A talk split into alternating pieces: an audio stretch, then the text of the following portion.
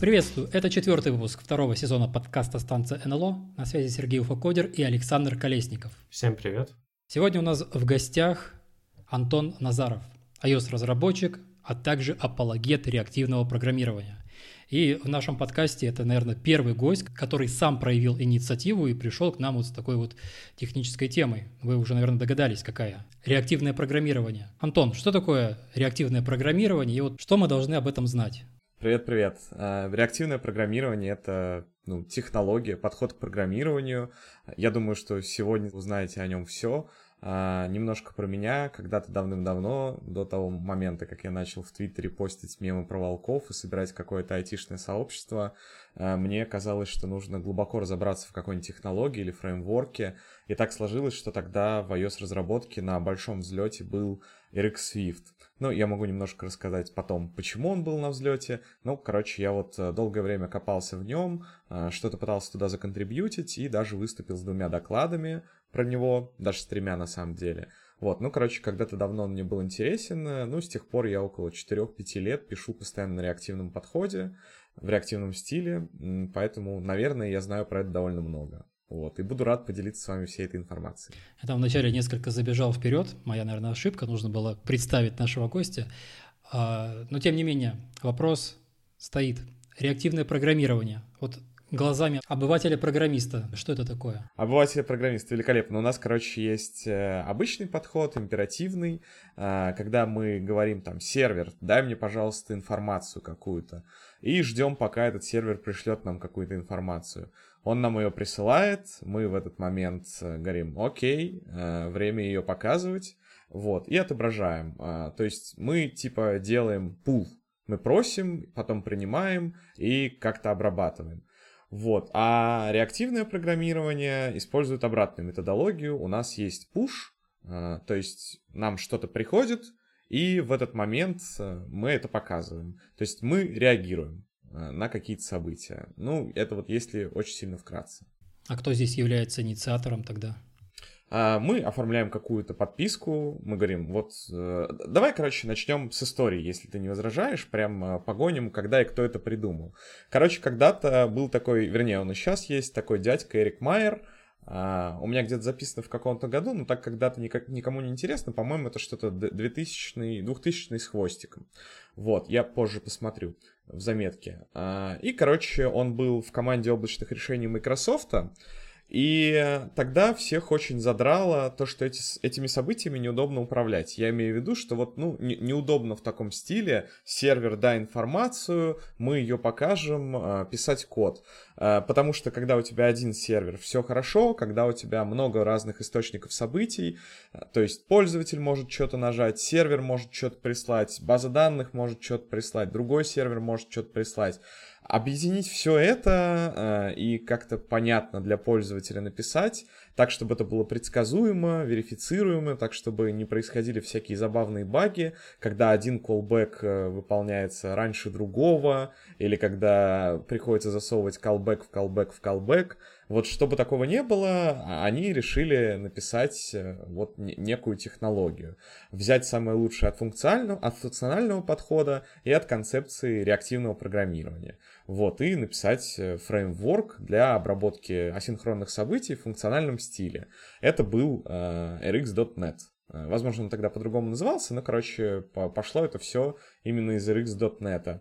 Вот, ну и он возглавил эту команду по написанию этого решения, и это так все удачно завертелось, э, что как только они закончили работу вот непосредственно над rx.net, они сразу начали работать над ее имплементацией под э, другой язык. По-моему, первый был JavaScript и C++.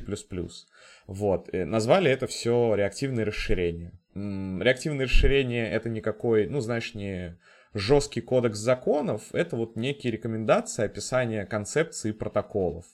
А, вот, ну то есть э, ввели понятие там, кто такой observable, кто такой observer, что такое стрим, какой есть контракт у цепочки событий, Э, там есть очень красивая схема, но так как мы без видео, представьте себе палочку, там, ну, такую горизонтальную черту, которая обозначает время, и на ней может быть сколь угодно большое количество событий, то есть next, next, next, приходит какой-то event, event, event, э, вот, но завершиться эта палочка должна обязательно либо ошибкой, э, либо состоянием completed, то есть стрим завершен.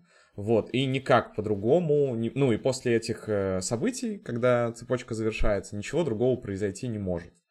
А, ну и, соответственно, события приходят друг за другом обязательно. То есть мы не можем обработать два события параллельно, они приходят друг за другом, проходят через какой-то pipeline наших операторов, который мы выстроили, будь то э, пересечение, объединение, преобразование, фильтрация, э, всякие там фильтрующие по времени операторы – вот, ну и приходит в какой-то наш подписчик, уж неважно, что он делает. Подписчик является инициатором, то есть он говорит, привет, я бы хотел теперь получать все события из этого источника. Пусть они мне приходят, и я буду каким-то образом их обрабатывать.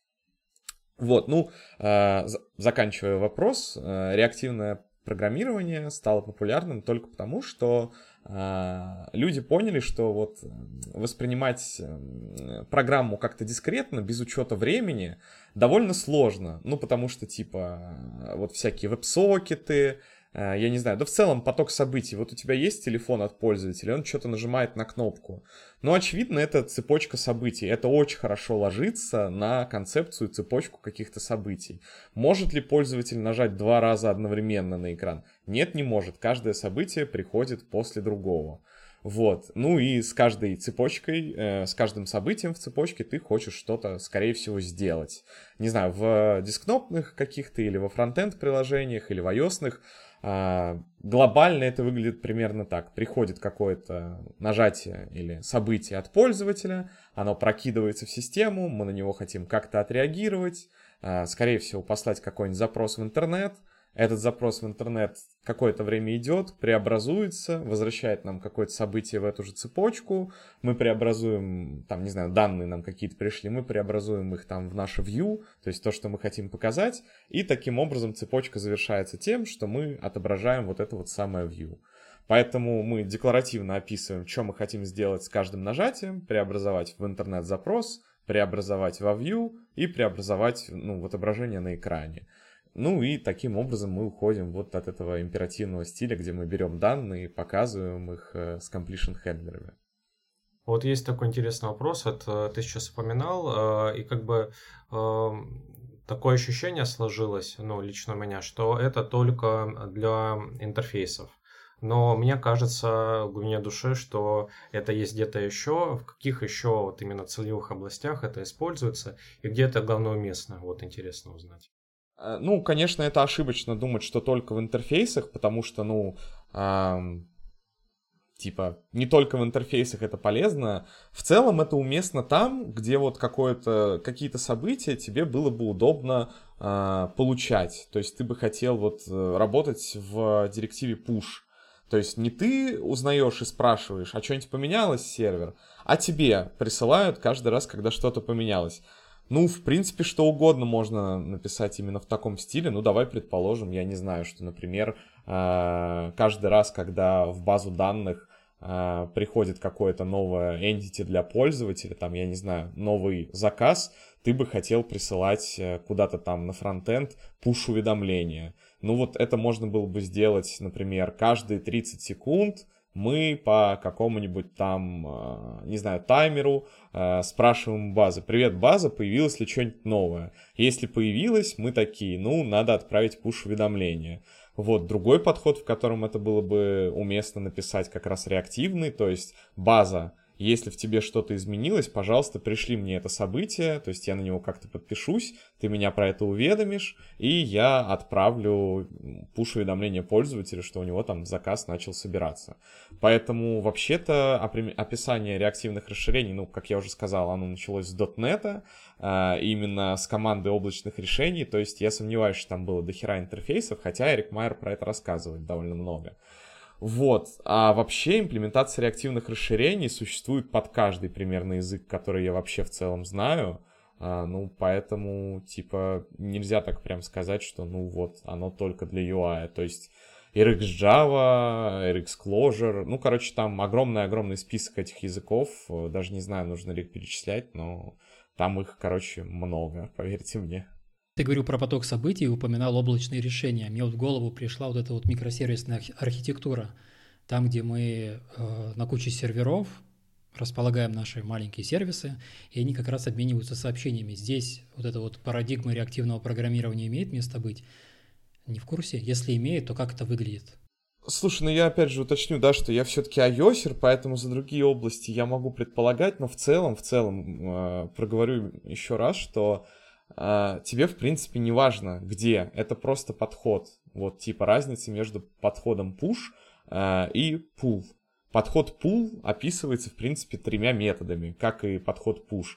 То есть у него обязательно должен быть какой-то флажок условный, абстрактный. Если что-то новое, и если есть что-то новое, ты говоришь get, ну типа дай мне. То есть вот э, везде, во всех местах, где у вас есть ли что-то новое, тогда дай мне это. То есть if, типа is new elements, then get. Вот это как бы pull. А, а, соответственно, push — это когда у тебя есть метод, в который можно передать следующий элемент, следующую ошибку или передать состояние завершен поток. Вот, поэтому, ну, почему бы, собственно, нет? Если в каком-то микросервисе происходит какое-то событие, э, и на это событие вся оставшаяся система должна отреагировать, то вот, ну, опять же, э, как это можно решить? Можно поставить какой-то таймер, который будет каждые 30 секунд спрашивать, ну что там, типа, изменилось что-то? Если да, давай мы с этим что-то сделаем.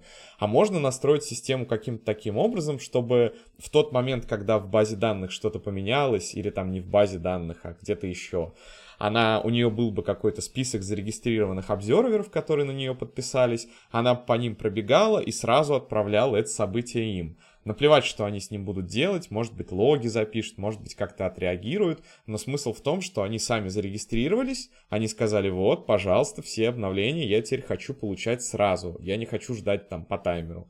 Вот, э, поэтому, ну, в целом, да, так как под э, концепцией событий может э, скрываться все, что угодно, все, что угодно можно назвать событием реально, то и для реактивного программирования место есть, опять же, везде. Вот у нас есть какая-то концепция, какая-то идея реактивное программирование. И вот мне интересно, различается ли реализация этой идеи между языками, между средами? Вот, допустим, есть функциональное программирование. У нас JavaScript на фронтенде, на бэкенде тоже есть. Он не все идеи из функционального программирования позволяет реализовать, часть из них. А вот что касается реактивного программирования, язык какие-то ограничения привносит, привносит ли среда какие-то ограничения, чтобы пользоваться вот этой вот идеей реактивного программирования? Да нет, слушай, ну из любого языка можно сделать реактивное программирование, оно будет примерно похоже. Как я уже сказал, вот этот вот главная наша Библия, reactivex.io, это как бы просто список каких-то концепций. Ну, то есть есть какой-то observable, у него должен быть там on next, у него должен быть on error и completed. Вот, как ты это напишешь на своих плюсах или там Scala, Java, да хоть Haskell, вот, э, это уже не важно. Мешает ли как-то язык? Ну, в общем, конечно, да. То есть имеется в виду, что на каких-то языках имплементация получается сильно короче и красивее. То есть, ну, э, там вот эта вот точечная нотация, или как это, э, когда ты берешь и через точку пишешь там огромную цепочку преобразований, то есть там R... Да, да, да, да, pipe, короче. Вот в JavaScript, например, есть оператор pipe, потому что там неудобно писать это через точку. В Swift, например, это выглядит как вот у тебя там э, цепочка, следующая строка точка map, передаешь там куда как ты мапишь, потом точка фильтр, потом точка что-то, и так у тебя бесконечное количество строк, где ты просто цепляешь э, каждый раз новый оператор. Вот я знаю, что в JavaScript сделали там оператор pipe, ты передаешь туда последовательные функции, они через композицию, через функциональное программирование каким-то образом там соединяются. Ну, я так понимаю, что это сделано из-за хреновых э, типов в JavaScript. Хотя хрен его знает. Я вот, э, ну, то есть динамическая типизация привносит, естественно, свои проблемы. Э, статическая типизация приносит свои улучшения. Разумеется, я фанат, чтобы были типы, чтобы в compile тайме я понимал, что я делаю что-то не то.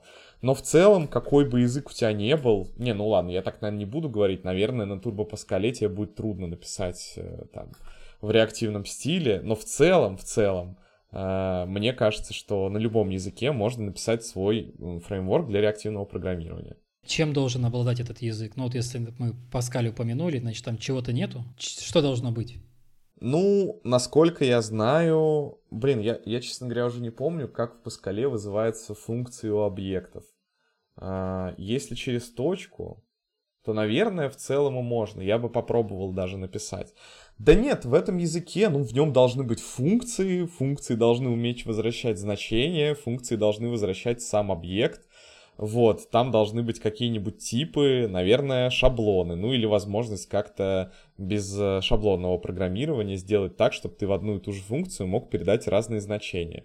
Я вот, к сожалению, не помню, поддерживает ли Turbo Pascal э, шаблонные функции. Скорее всего, не поддерживает. То есть, если у тебя нет возможности передать в одну и ту же функцию там любой тип, тогда, наверное, что-то не так. Вот, ну ты просто не сможешь это реализовать, тебе приходится для каждого объекта и для каждого примитивного типа описывать свою функцию, которая будет делать то же самое. Это как бы не путь джедая. Вот, так вот сходу не вспомню. Скорее всего, в Паскале дженериков нету. Возможно, я ошибаюсь. Так, надо, наверное, прекратить трогать Паскаль и вернуться к чему-то более, более живому. Наверное, да. Оставь старичка уже в покое. Да, у меня вот такой вопрос. Ну, в целом я знаком с RxJS, ну, я с ним работал, он там, в принципе, на фронтенде и на бэкенде он, э, есть, только на бэкенде его так сильно не видно, ну, если там Node.js, например, трогать. Вот, э, и мне на самом деле, ну, как я вот э, реально ощутил вот большой профит, работая с RxJS, вот мне очень понравилась концепция операторов. Вот. Мог бы вот подробнее просто, знаешь, вот как раскрыть именно вот прикладные какие-то задачки, которые ты решал, и вот, ну, просто чтобы люди, вот, которые нас слушали, поняли, насколько это может быть удобно, и, может быть, они сами попробовали бы. Слушай, ну прикладные задачи, э, ты хочешь какой-то конкретный пример прям рассмотреть, да, вот какую-то конкретную ситуацию? Не, ну смотри, вот про, просто вот у нас вот на работе, вот прямо вот недавно модуль пишем, нам надо фетчить там э, данные сервера, и вот я просто такую коротенькую историю расскажу, э, как, как мы, знаешь, вот итеративно, наслаивая логику друг, за, ну, друг на друга, мы вот приш... я пришел к тому, что один раз посмотрел на а, репозиторий, говорю, ребят, мы можем это типа в 15 строк на RxJS написать. Вот, а я там, а мы там нас, наслаивали, вот давай расскажу, что за задача была, ну вот, и по пообсуждаем, если будет интересно. Вот, надо было фетчить э, сервера, просто удобный модуль там с какими-то там готовыми, ну, готовыми методами, чтобы там нативный фетч э, в браузере и not fetch, он, э, ну, у него надо два метода вызывать, чтобы у тебя JSON получился. Ну, мы там сделали сначала обертку, потом захотелось перекрутить туда middleware, э, для того, чтобы можно было удобно на каждый вызов, например, там графану прикрутить, ну, чтобы там эти метрики выплевывались. Вот, потом смотрим, ага, просто глупые медалвары не подходят, потому что я хочу ретрай делать. Ну, вот если у меня он упал, хочу сделать ретрай. Э, ну, написали прямо внутри э, логику там, что там типа if res не ок, то э, типа ретрай делаю. А потом только, ага, подожди, а вот у нас такая пишка, а там он берет 200, 200 код отдает, но там ошибка. Вот, как это обрабатывать?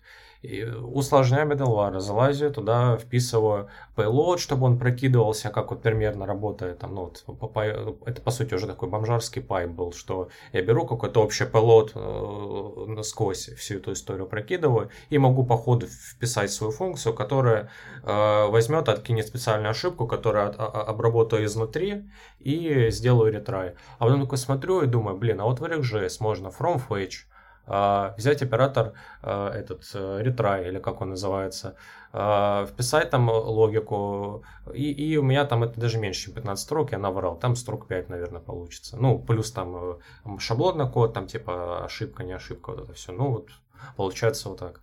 И вот, возможно, у тебя есть, знаешь, какие-то вот такие кейсы, которые прям смехотворно выглядят без этого. Ну, ну, короче, да, это, это правда, что когда люди говорят, нет, нам не нужен типа тяжеловесный фреймворк там реактивного программирования, и говорят, сейчас мы сами там напишем как-нибудь простенько, проблема в том, что вот они пишут, усложняют, усложняют, и в конце концов у них все равно получается реактивное программирование. Ну, то есть это идея, вот, которая выстругана максимально, то есть там нет ничего лишнего. Ну, классический пример, я думаю, реактивного программирования на мобилках, вот всегда. Он на презентации Apple, он в документации Rick всегда этот пример, это у тебя есть search bar, то есть какой-то поиск, и тебе нужно печатать в него, и чтобы вываливался, ну, типа, результат. И вот тебе нужно печатать в него, и когда ты просто печатаешь него, все легко. Потом ты понимаешь, блин, наверное, я не хочу отправлять запрос на бэкэнд после каждой буковки. Наверное, я хочу сделать, чтобы пользователь немножечко успокоился, да, типа напечатал, подождать там полсекунды, например, и после этого уже отправить, чтобы не, не дудосить мой бэкэнд.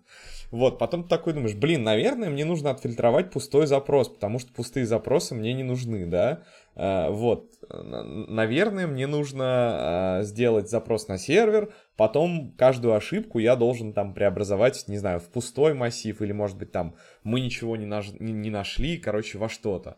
Вот, потом ты, например, хочешь ко всему этому еще и добавить из базы данных сохраненные предыдущие запросы пользователя. Но это же логично, да, пользователь нажимает и видел, что вчера он гуглил там «смотреть порно». Вот, и сегодня он тоже хочет то же самое вбить, нажимает на это «смотреть порно». Вот, и как, как, когда ты вот начинаешь все это пытаться организовать как-то в императивном стиле, ты понимаешь, что у тебя там, ну, строк 200 на это уходит. А в реактивном программировании это, во-первых, читается гораздо лучше функциональным, во-вторых, выглядит без сайд-эффектом и очень красиво. То есть, да, там взять э, поток строчек, сделать по ним дебаунс, то есть дожидаться полсекунды без новых событий и потом выплевывать это событие дальше. На деба... После дебаунс мы проверяем там map, мапим это в запрос в сеть, возвращаем, нам приходит какой-то запрос в сеть, мы его преобразовываем там в дату, которую мы будем показывать в наших ячейках. Вот, не знаю, там, например, обрезаем там, чтобы сильно длинные строчки не были, потом мы это преобразовываем в ячейки, показываем на экране. Ну вот, э, а, мы добавляем туда логику на ретрай, естественно, говорим, что вот если там что-то у нас упало, то мы делаем три ретрая, если три ретрая не срабатывают, мы делаем что-то еще. Короче, вот мы так в функциональном реактивном стиле просто докидываем новых аргументов, новых операторов, и это получается очень коротко. Ну, вот такая у меня правда. Мой кейс был вот такой же search bar, только там еще надо было от геолокации э, поиск пользователя, да, менять каждую там э, каждые 100 метров заново смотреть, потому что поиск работал по принципу вот что ко мне ближе, то ты и должен увидеть. Ну вот, это было довольно трудно сделать как бы в императивном стиле, а в реактивном ты говоришь, ну вот, мы мерджим то, что мы хотим каждую секунду там получать последнюю геолокацию и последнюю э, позицию пользователя. При этом мы геолокацию фильтруем, чтобы нам одна и та же не приходила. Ой, блин, короче, мы, мы берем две цепочки. Одна цепочка это строчки, которые вбивают пользователь, другая цепочка это геолокация. Геолокацию мы, соответственно, фильтруем, чтобы она слишком близко не была друг к другу, а э, строчки, ну, мы фильтруем, как я только что сказал, убираем там одинаковые, фильтруем каждые на 3 секунды. Объединяем это, получаем совокупность, и вот по совокупности уже делаем поиск на нашем бэкэнде. Вот, в общем, очень получается гранулярно, так и коротко. То есть, если перевести на язык концептуальный, у нас есть тут потоки и операторы над этими потоками. Только не называй их потоки, потому что поток очень перегруженное слово в IT. Потоки это там и threады из Linux, и p-threады из Linux, и, и threады, когда там в стандартной api они есть, и потоки, которые в компьютере, поэтому называй их стримы лучше, просто чтобы не путать. Но в целом, да, у нас есть стримы и какие-то операторы, которые мы к ним применяем, чтобы они каким-то образом преобразовались. Вот, у нас тут получается такие позитивные примеры, которые э, продают реактивное программирование. А наверняка у него есть какая, какие-то ограничения, где вот он не подойдет, ну, где не подойдет эта парадигма. Вот можешь какие-то такие случаи привести, где вот ты говоришь, вот тут, ребята, надо по-другому делать, там, или императивно, или декларативно, либо еще как-то, но точно не реактивное программирование использовать. Я бы хотел привести такой пример, но, к сожалению, не могу. То есть я и в докладе говорил, что, ну, типа, если вы пишете проект, то пишите его целиком реактивно, потому что, ну, если вы такие, так, вот на этом слое у нас реактивщина, а дальше пошла императивщина, то, ну, как бы вам будет трудно соединять эту вот два слоя, поэтому э, в целом не видно. Поэтому у меня iOS-приложения, над которыми я работал, всегда получались очень красиво, то есть, по сути, вот от нажатия кнопки до показа данных каких-то на экран, это все один поток событий, который мы просто от э, изначального инициатора преобразуем в отображение. Я правда не знаю места, где вот, наверное, это было бы плохо и плохо бы закатило и мешало бы. Вот ни разу такого места не видел, потому что все-таки все ios приложения, за исключением там малой доли, где у тебя, не знаю, калькулятор, офлайн, да, вот все они, это все-таки поток каких-то событий. То есть тыкаешь, отправляешь на бэкэнд, вот, что-то достаешь из базы. Э, очень трудно это сделать, как по мне, без э, реактивного программирования. Вот ты такую еще аббревиатуру упомянул, ФРП, функциональное реактивное программирование. А у нас есть еще просто реактивное программирование – чем это отличается? И если у нас есть функциональное реактивное программирование, у нас-то там парадигм много, есть ООП, наверняка есть ООП, РП, реактивное программирование или что-то в этом духе. То есть можем мы реактивное программирование с какими-то другими направлениями совмещать, и какой из этого смысл у нас появляется? То есть вот чем отличается РП от ФРП, и мы можем ли наше РП с чем-то другим совмещать? Слушай, ну э, вообще э, реактивное программирование было основано когда-то очень в бородатом году, и, конечно, э, типа оно немножечко отличается от того, что мы видим сейчас. Изначальный автор функционального реактивного программирования — это Коннелл Эллиот, и он привел два принципа. Это непрерывное время — и денотационная семантика. Если вас пугает слова денотационная семантика, тоже не волнуйтесь, я как бы сам дурак и не знаю, что это, но если вкратце, то это математическая база доказательств, то есть там прям э, жесткий такой матанализ, где у тебя расписано через индукцию, э, что для чего как работает. Изначально, и это интересно, реактивное программирование вообще-то было придумано для анимаций. Вы, ну, типа, потому что оказалось, что вот трудно воспринимать программу дискретно. Мы ж как ее воспринимаем? Типа, вот у нас там есть переменная, мы значение взяли, плюс один к ней прибавили, переменная поменяла свое значение. Вот, и мы никогда в программе не учитываем временную какую-то составляющую. То есть она существует вот в своем мире, а есть некая временная составляющая. У нас это довольно редко, ну там иногда нам нужно set timeout какой-нибудь сделать, да, если мы фронтендеры вот, или там какую-то задержку поставить, но в целом у нас отсутствует переменное времени в программе, это было бы довольно странно, да, вот, а в анимации, в программировании каких-то сложных анимаций это оказалось максимально удобно, потому что, ну, типа, тебе, ну, я не знаю, если кто-нибудь когда-нибудь делал анимацию через set timeout, это просто капец как неудобно. Вот, потому что ты такой, ну, наверное, она успеет отработать, и вот тут мы там сделаем вот так. Короче, это плохое программирование. Вот, а чувак, вот у него была проблема, что он, он понял, что строить функцию от времени будет гораздо удобнее. То есть, условно, вот у тебя на каждую секунду времени есть э, результат, который должна тебе вернуть функция. Вот, и ему это очень пригодилось. Поэтому, на самом деле, реактивное программирование, каким мы знаем его сейчас, вот тот же RX Swift или RxJS, и это как бы не реактивное программирование, потому что у нас время-то как бы прерывно, оно дискретно. С помощью нашего реактивного программирования мы никоим образом не можем смоделировать, например, какой-нибудь интеграл, да, потому что, ну, у нас есть какие-то значения максимально маленькие, но мы можем оторвать, типа, вот, в эту секунду последнее событие в цепочке равно вот этому. Короче, мы воспринимаем это все равно как поток отдельных событий. Не как какую-то непрерывную функцию, которая в каждом моменте времени имеет результат, а как какие-то события, которые друг от друга делен, отделены а, временными а, рамками. Ну, давайте, короче, я за, за, закончу умничать. Мне кажется, что сейчас было бы правильно воспринимать реактивное программирование отдельно, вот как э, подход, вот именно этот push, когда нам в нашу функцию присылают. Опять же, ну, в целом реактивное программирование может быть реализовано паттерном и observable, да, когда ты просто говоришь, ну, ну, который вот еще в Gang of Four описан. То есть ты говоришь, я подписываюсь, тебе говорят, хорошо, вы подписаны, в следующий раз, когда что-то произойдет, мы пришлем вам новое событие. Вам присылают новое событие, ты там с ним что хочешь делаешь. Тебе не обязательно в функциональном с ним, э, стиле его преобразовывать. Ты можешь перейти в обычный э, асинхрон, ой, а, обычный синхронный код, вот, типа, переменная, а переменная А теперь равна переменная B плюс переменная C. И так и продолжать. С мутациями, с сайд-эффектами, это все равно будет реактивное программирование. Вот, потому что ты на что-то реагируешь.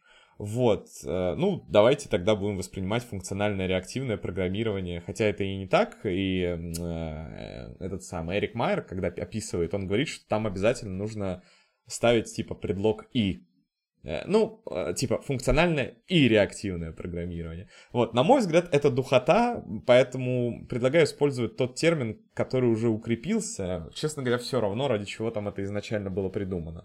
Объектно-ориентированное реактивное программирование бывает? Из того, что ты сказал? Нет, сомневаюсь. Я думаю, что тот, кто добавил э, функциональное, он имел в виду, что вот типа мы работаем с потоками в функциональном стиле. Это действительно правильно. То есть э, мы применяем функции высшего порядка, у нас зачастую отсутствуют сайд-эффекты э, в функциях, да, они не меняют э, ну, окружающую среду, они просто преобразовывают в поток. В целом, как мне кажется, это довольно хорошее описание, которое действительно описывает ну, то, с чем мы работаем. То есть мы применяем какой-то набор функций к нашему стриму и получаем результат. По-другому зайду.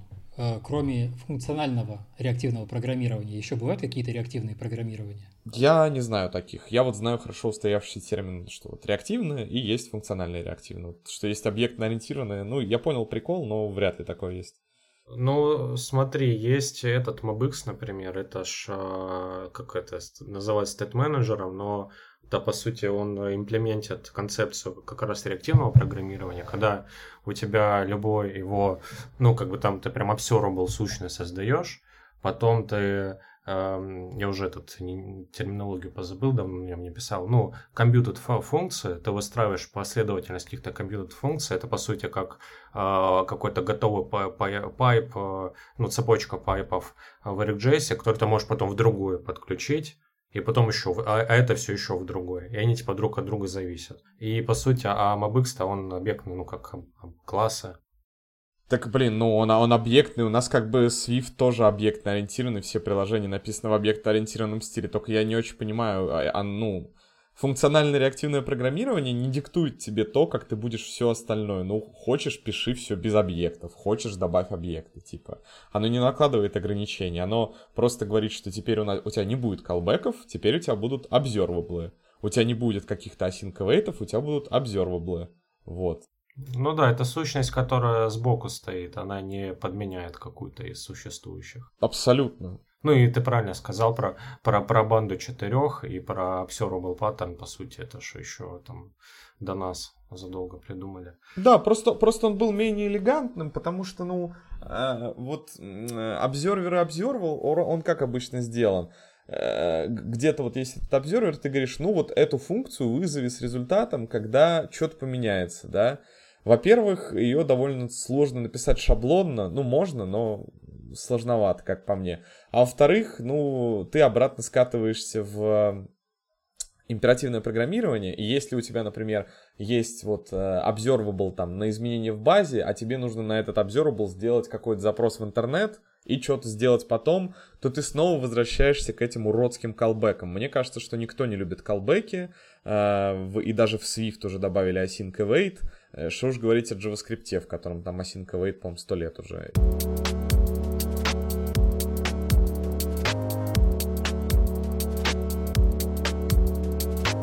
А вот скажи такой вопрос, вот я, если честно, до такого не доходил, но ребята, которые вот более опытные, на ангуляре там долго пишут, они вот говорят, что на RxJS вот по незнанке можно прямо утечки делать на раз-два. Ну, типа, тупромес уже создает утечку. Вот, как, как эта утечка? Как, какие есть утечки, как они работают? Можешь рассказать, пожалуйста? Слушай, ну вот у нас, могу за себя честно, я не буду выпендриваться, что знаю Angular, я вот знаю, что как бы это фреймворк. У нас есть утечки памяти, конечно, то есть в э, нету, и на iOS нет garbage коллектора, потому что кто-то когда-то решил, что смартфончики маленькие, они не могут garbage коллектор потянуть, хотя это уже, естественно, неправда, но исторически так сложилось, что у нас простой RC, то есть мы считаем ссылки, и объекты удаляются, когда э, ссылок на него стало ноль. Ну, смысл в том, что у нас есть замыкание, у замыкания есть семантика захватывания переменных из контекста. Вот, если ты захватываешь переменную, а твой поток, ну, к примеру, у тебя есть класс, в нем есть observable, и ты там что-то с этим observable делаешь и захватываешь как бы self или this, как хотите его назовите, ну, короче, захватываешь переменную. Вот, э, большую какую-то. И если твой поток никогда не закончится, например, ты просто подписался на нажатие кнопки, а если ты подписался на нажатие кнопки, твой поток, очевидно, никогда не закончится, потому что, ну, ну, типа, кнопка, он закончится, когда экран сокроется. И вот если ты, блин, как бы это так получше описать, короче, очень легко можно ошибиться с тем, что ты захватываешь э, контекст, и так как поток существует до тех пор, пока существует контекст, а контекст существует до тех пор, пока существует поток, они, получаются, взаимосвязаны, и ни один из них не может уничтожиться первым. А, еще раз давайте полегче, то есть есть поток, он захватил контекст, а этот поток сам объявлен в контексте, получается, его хранит контекст. И получается, ну как, я не знаю, в JS есть понятие референс-цикл или memory цикл или типа того, ну короче, когда один объект указывает на другой, они оба указывают друг на друга, и ни один из них не может уменьшить счетчик ссылок до нуля. И получается, что они вечно живут в памяти и считаются утекшими. В JS сборщик мусора не на ссылках устроен. Это, это раньше был... Старые браузеры были устроены так, что там у нас был счетчик ссылок, и мы от этого отказались. Internet Explorer шестой, седьмой, вот где-то туда ниже идти, там это все было. Потом мы от этого ушли, у нас сборка мусора это основано на алгоритме Mark and Sweep.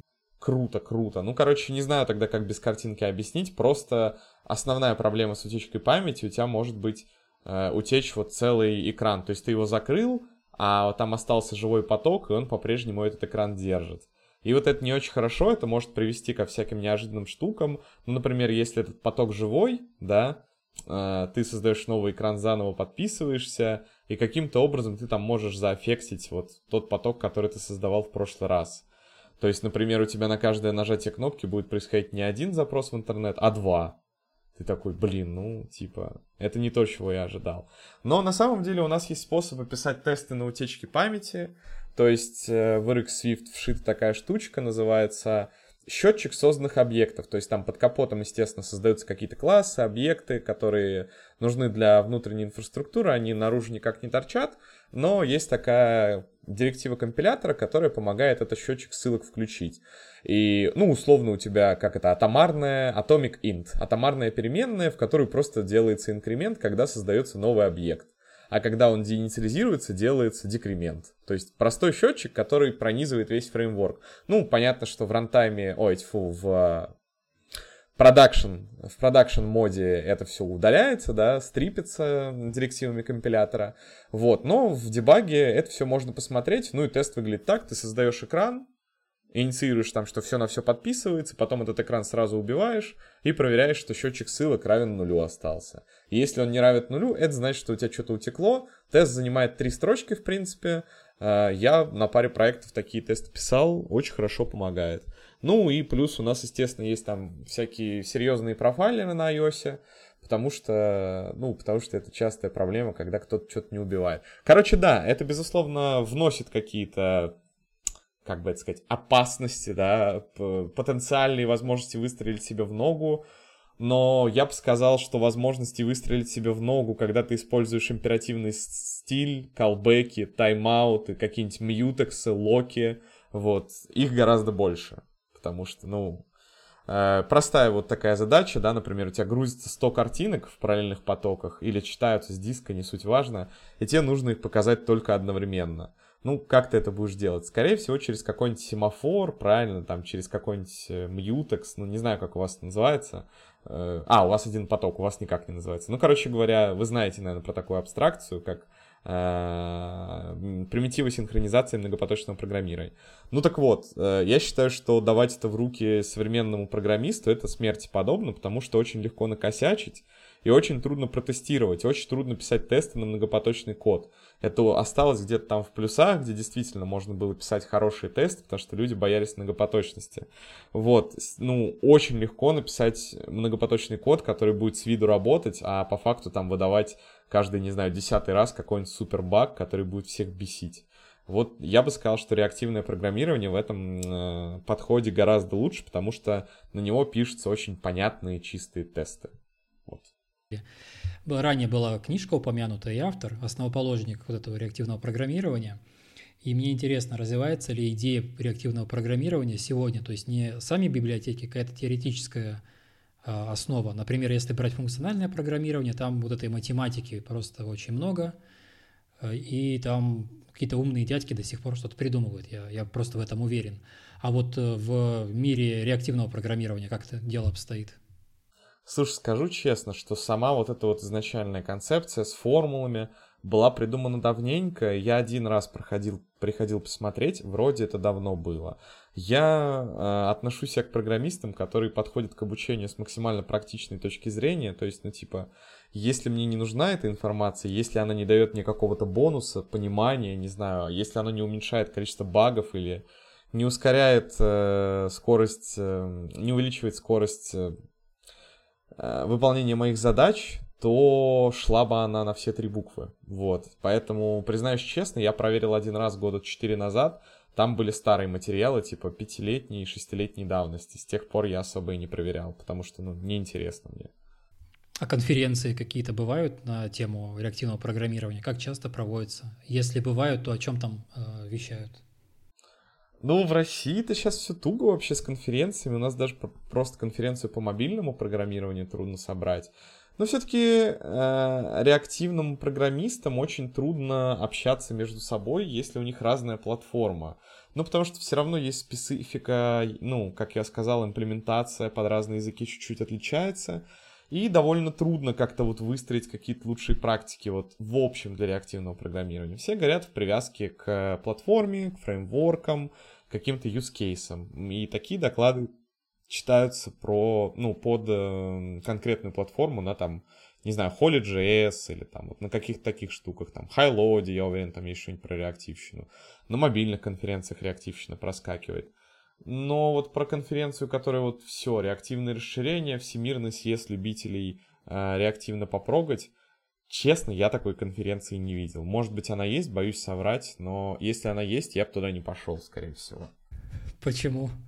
Ну, потому что это трудно и неинтересно обсуждать это на базе какой-то общей теории.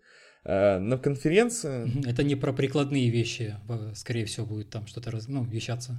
Да, да, ну то есть конференции же как продаются, когда ты приходишь и видишь, что люди решают какие-то такие же задачи, как решаешь ты, и они тебе рассказывают про какие-то вот супер крутые лайфхаки или там, не знаю, на что тебе нужно обратить внимание, вот на частую проблему. Это довольно трудно сделать в общем, ну можно, конечно, высосать там из пальца пару докладов в общем, но дальше это будет неинтересно абсолютно.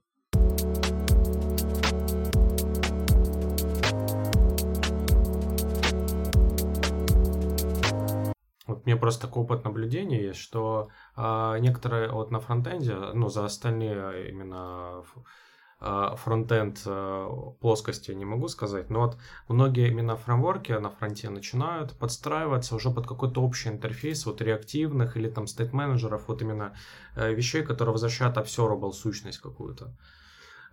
И ну, например, все знают, что там есть там э, оператор специальный, директива, вернее, в ангуляре.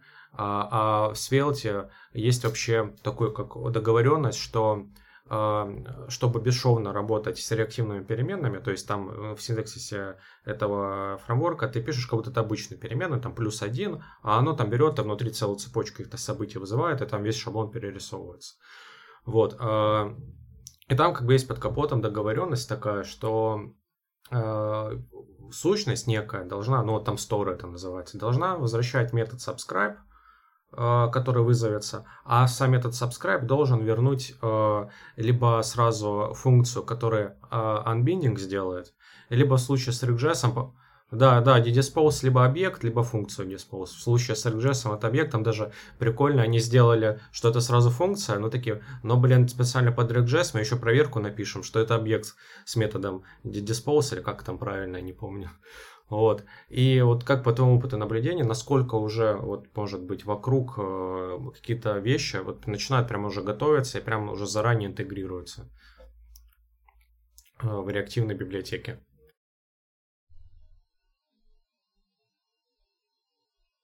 Слушай, ну только... Да, вокруг меня-то что? Вокруг меня типа есть э, Eric Swift. Поэтому, ну, давай я тебе так расскажу со своей колокольни. У нас просто не совсем такой мир, как у вас, что вот вы берете какой-то нужный фреймворк, и там уже есть observable заранее, да. Uh, у нас так-то в хорошем продакшн-проекте довольно мало библиотек, потому что в целом в инфраструктуре iOS есть уже большая часть того, что нужно. Ну, чего нету? Аналитики какой-нибудь, ну, в аналитике нахер не нужен observable, вот, нету, не знаю, какой-нибудь штучки для верстки, где тоже не нужен observable. Ну и, может быть, каких-нибудь утилиток там по-прежнему для, не знаю, календарей или каких-то кастомных вьюшек. Вот просто лень тебе каждый раз верстать такой именно дизайн, вот, а ты его хочешь использовать. Таких вот библиотек, которые нам нужны, ну ты мне можешь накидать вот сейчас ради эксперимента, что вы там во фронте себе подтягиваете. Я скажу, есть это или нет в нативной библиотеке. Но RX Swift э, вокруг себя собрало просто RX Swift Community, оно так и называется, это отдельная организация на GitHub с очень открытыми open-source практиками, и там, в принципе, есть обвязка уже подо все. Чтобы RX Swift привязать к табличке, чтобы RX Swift привязать к карте, чтобы RX Swift привязать к базе данных, ну, к специфичной, там, самой популярной базе данных, к жестам, ну, короче, ко всем штукам, вот с которыми тебе может понадобиться работать. Там отдельные утилитки, и да, это просто они как обертка вокруг системных каких-то функций, чтобы системные функции отныне теперь возвращали реактивщину, то есть observable. Вот как это сделано у нас. Э, поэтому, ну да, у нас э, это уже просто давно сделано, чуть ли не с появлением RX Swift, а какие-то другие фреймворки, ну, частенько, да, э, какие-нибудь архитектурные, например, фреймворки — поддерживают там опционально либо RX Swift, либо какую-нибудь другую альтернативную штуку. А, база данных тоже там поддерживает либо фреймворк реактивный от Apple, либо RX Swift. Ну, короче, да, такая тенденция есть, и это логично. Я считаю, что это очень хорошо, когда все работает по отдельному стандарту, ой, по общему стандарту, и тебе не нужно самому с этим запариваться. Касательно библиотек. Вот кажется, что у нас популярная библиотека это RX, а дальше нужно вставить ваш язык программирования. RX Java, RX JavaScript, RX Swift и так далее. Есть ли какие-то другие популярные библиотеки? Я имею в виду не с точки зрения, что вот ими-то просто все там пользуются, то есть там много звездочек на гитхабе, а то, что вот за ними какие-то крутые мейнтейнеры стоят, которые вот прям, я не знаю, там пропагандируют подход, какое-то свое видение имеют. Ну вот что-то такое присутствует в мире реактивного программирования. Да, опять же, могу пояснить только за iOS, что на самом деле у нас еще борется за выживание вот альтернативные библиотеки. На самом деле, как они развивались, было очень интересно посмотреть, потому что люди довольно быстро пришли к тому, что им нужна какая-то концепция вот этих вот дурацких стримов. Но не все поняли, что, блин, ну есть вот реактивное расширение, надо написать, как вот уже умные дяденьки придумали, а не городить какой-то свой базар-вокзал. Поэтому зачастую, э, ну, почему RxSwift как бы всех победил? Во-первых, его мейнтейнер из Гугла, вот, во-вторых, э, второй мейнтейнер тоже там очень ответственный человек, который уже там 5 лет или 6 всех активно пушит и все делает. Вот, но самое главное заключается в том, что RxSwift описывает вот эту вот спецификацию реактивных расширений. То есть, в принципе, ты можешь понять, что, куда библиотека движется, что в ней будет добавляться. И каждый метод ты можешь зайти и посмотреть вот как раз общую документацию, не конкретно вот для твоего фреймворка, а вообще для всех языков, где RX плюс название языка, как ты правильно сказал. Вот, это дало огромный плюс, потому что людям сразу понятно, что еще нужно добавить в библиотеку. Типа, вот смотрите, там в RX Java вышел этот оператор, у нас его нету, нужно его добавить. Ну, это, кстати, забавно, что для Java это тоже придумали свою, свой стандарт, который называется Reactive Streams, и вот ушли от Reactive Extensions к Reactive Streams. Ну, в этом, конечно, сам черт ногу сломит, это просто очередное э, описание этой парадигмы для JVM, которая просто жестко закрепила контракт, и между всеми платформами есть один и тот же интерфейс, который везде одинаковый, вот. Я уже понял то, что ты пытаешься продать нам реактивное программирование, и пропагандируешь его, и видишь в нем только плюсы, но наверняка у этого подхода есть и недостатки. Тем более, когда у нас появилось объектно, тем более, когда у нас появилось объектно, объектно-ориентированное программирование, мы там им все восхищались, появилась ранее упомянутая э, книга от банды четырех, функциональное программирование очень давно существует, хайпануло там 10 лет назад. В общем, реактивное программирование тоже не молодое направление, Какие-то наверняка есть недостатки. Вот какие у него есть недостатки? Конечно, ну, во-первых, это огромный порог входа, потому что люди, которые при, привыкли писать императивно, они, ну, довольно долго разбираются с тем, а вот что такое у меня поток, я хочу его как-то прервать и написать, ну, в императивном стиле, типа 2 плюс 2, а я не могу, мне запрещает контракт так делать. Вот, во-вторых, неочевидный дебаг, то есть и в, что в RxJava, что в RxSwift, что я подозреваю в RxJS, если у тебя что-то ломается, то так как там под капотом вызывается очень много функций, чтобы правильно организовать этот pipeline, хрен ты поймешь, где у тебя возникла ошибка и что ты не можешь, э, ну, в смысле, где у тебя все поломалось. Тебе придется расставлять какие-нибудь принты, точки остановки, вот этот вот debug принтами. Вот. Э, ну и, опять же, понять, где поставить точки остановки в этом потоке довольно трудно, потому что это все-таки поток, и тебе непонятно, типа, куда ставить точку остановки.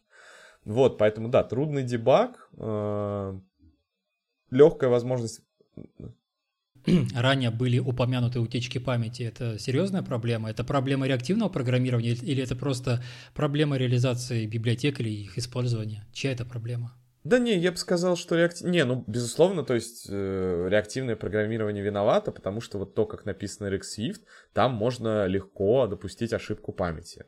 Вот, но если ты хоть чуть-чуть про это знаешь, понимаешь, как она работает, ну или, например, посмотрел мой доклад, вот, то ты быстро с этим разберешься. В целом, в Swift и вообще в языках, где ARC, ну то есть э, ссылки просто считаются, и если они равны нулю, то объект удаляется. Там всегда очень легко допустить утечку памяти, когда ты там сделал, что один объект ссылается на другой, а первый на второй. И вот они как бы у тебя утекли. Вот, поэтому я бы не сказал, что это конкретно RX Swift виноват, это виновато, ну, в целом, там, умение видеть такие вещи. А, ну, свою сложность она, безусловно, привносит. Но потом многопоточность там может быть кому-то не очевидна, да, потому что мы как привыкли, ну вот этот код выполняется на этом потоке, а там ты просто расставляешь директивы в коде, вот операторы, чтобы передвигайся на этот поток, и кому-то может э, быть непонятно, как это происходит. Ну, в основном, да, вот, то есть функциональный стиль непонятен, реактивность непонятна, вместе они непонятны, естественно, еще сильнее людям. Э, трудно во всем этом разобраться. Как только ты разбираешь, то есть тратишь там порядка двух недель на эксперименты, ну, я не знаю, много, очень многим начинает нравиться. Ну, как и со всеми фреймворками, есть такая проблема, что можно наградить ну такой велосипед, что в этом вообще никто не разберется. Но я бы опять же не сказал, что это проблема реактивного программирования. Мне кажется, на любом языке или фреймворке можно написать сложный, непонятный другому код, который тебе будет казаться супер очевидным. Тех кто заинтересуется реактивным программированием. Что ждет и какие ты советы можешь им дать? Куда направить, что почитать, что посмотреть? Слушай, ну я очень рекомендую, во-первых, э, не тем, кого заинтересует, а всем заинтересоваться им, потому что, ну вот, э, раньше там можно было еще спорить, набрасывать, типа, да вот, это не нативно, это плохо, такой маленький спойлер про другие платформы. В iOS недавно вышел фреймворк новый для UI, который полностью заменяет старый фреймворк. Swift UI называется. Не знаю, может вы краем уха где-нибудь слышали про такое.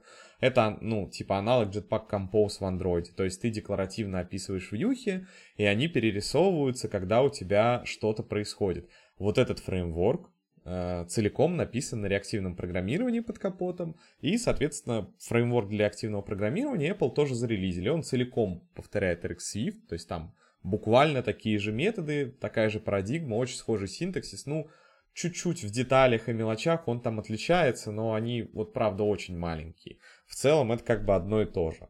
Вот, и, ну, понимаешь, когда сам Apple берет интегрирует это в свою платформу, это, очевидно, дает всем понять, что, ну, кажется, за императив... императивное программирование должно остаться в прошлом, а будущее за функциональным реактивным программированием, чтобы интерфейсы перерисовывались, когда у тебя меняется дата-слой.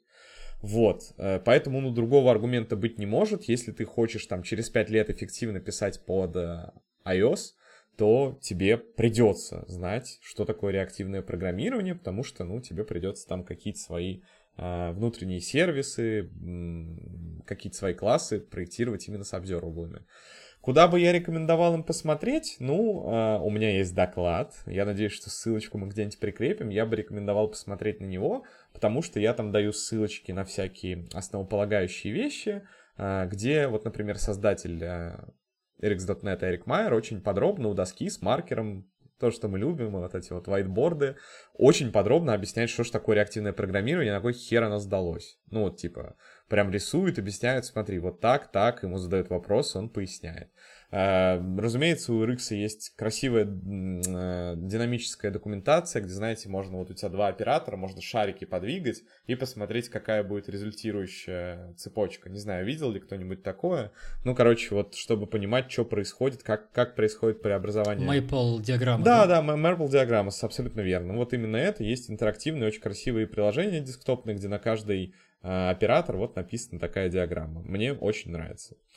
Вот. Ну и посмотреть, да, какую-нибудь лекцию, можно мою, можно не мою. Вот можно пример от Apple, например, посмотреть для их реактивного программирования. Они там очень красиво рисуют интерфейс. Ну, презентации Apple всегда нрав... э, славились своей там красотой, аккуратностью и проработанностью. В целом, по RX Swift есть даже чертова книга, как и всегда, про любые технологии есть отдельная книжка, но тут зависит уже, как вы любите учиться. Кто-то любит сразу открывать сорцы и лезть там внутрь копаться, кто-то любит читать здоровенную книжку, кто-то любит сразу идти писать педпроект. Поэтому так уж всем советовать я не смогу, но документацию на это дело, вот ее очень много, а, ее просто вот, ну, для новичка там с головой, вот в реактивном программировании все равно есть огромный минус. То есть я бы не сказал, что код, который ты читаешь в функционально-реактивном стиле, он очень понятен. Я думаю, что все, кто писал на JS, там на RxJava, они как бы смотрят, ну, вроде бы понятно, но вот сказать, что это тот самый код, который бы ты хотел писать, а, ну, трудно, потому что, ну, вот реально, функциональщина, реально, Джуна посади, он просто будет сидеть с выпученными глазами, сидеть и ничего не понимать, вот так, что происходит. Вот, поэтому, например, в iOS, да, сделали очень красивый э, шаг. Я так понимаю, что вот э, в Svelte уже что-то похожее реализовано, Apple э, для... Ну, у Apple есть такая тенденция, что они пытаются сделать программирование максимально игрушечным и дружелюбным. Разумеется, это никак не работает на а, крупных продакшн-задачах, но презентации у них такие, знаешь, что там всегда из пяти строчек делаешь там целый экран, целое приложение. Вот у них очень сильный маркетинг в эту сторону направлен. Вот, ну, это работает, потому что разработчики под Apple, ну, их больше, больше все хотят под них прогать. Вот, и, короче, они сделали с реактивным программированием следующее. А, они добавили некую аннотацию так, чтобы вот это выглядело как раз как в Svelte, что у тебя есть переменная, она типа реактивная, и ты накидываешь там в нее, например, плюс один. Она под капотом что-то делает, и, ну, ты... А на UI у тебя, например, написан текст, да, ну, ты создаешь компонент текст, и в него передаешь эту переменную. И в итоге все выглядит максимально декларативно. То есть ты ни на что как бы сам не подписываешься, ты ничего сам не делаешь. Ты просто писал, вот у тебя есть переменная определенного типа, вот у тебя есть лейбл. И там внутри вот это переменная. И ты присваиваешь этой переменной вот императивно плюс один, и, и лейбл обновляется. Вот, э, я, конечно, не любитель такого подхода только по одной причине. Вот э, у вас в JS один поток, и поэтому все хорошо, а у нас потоков много.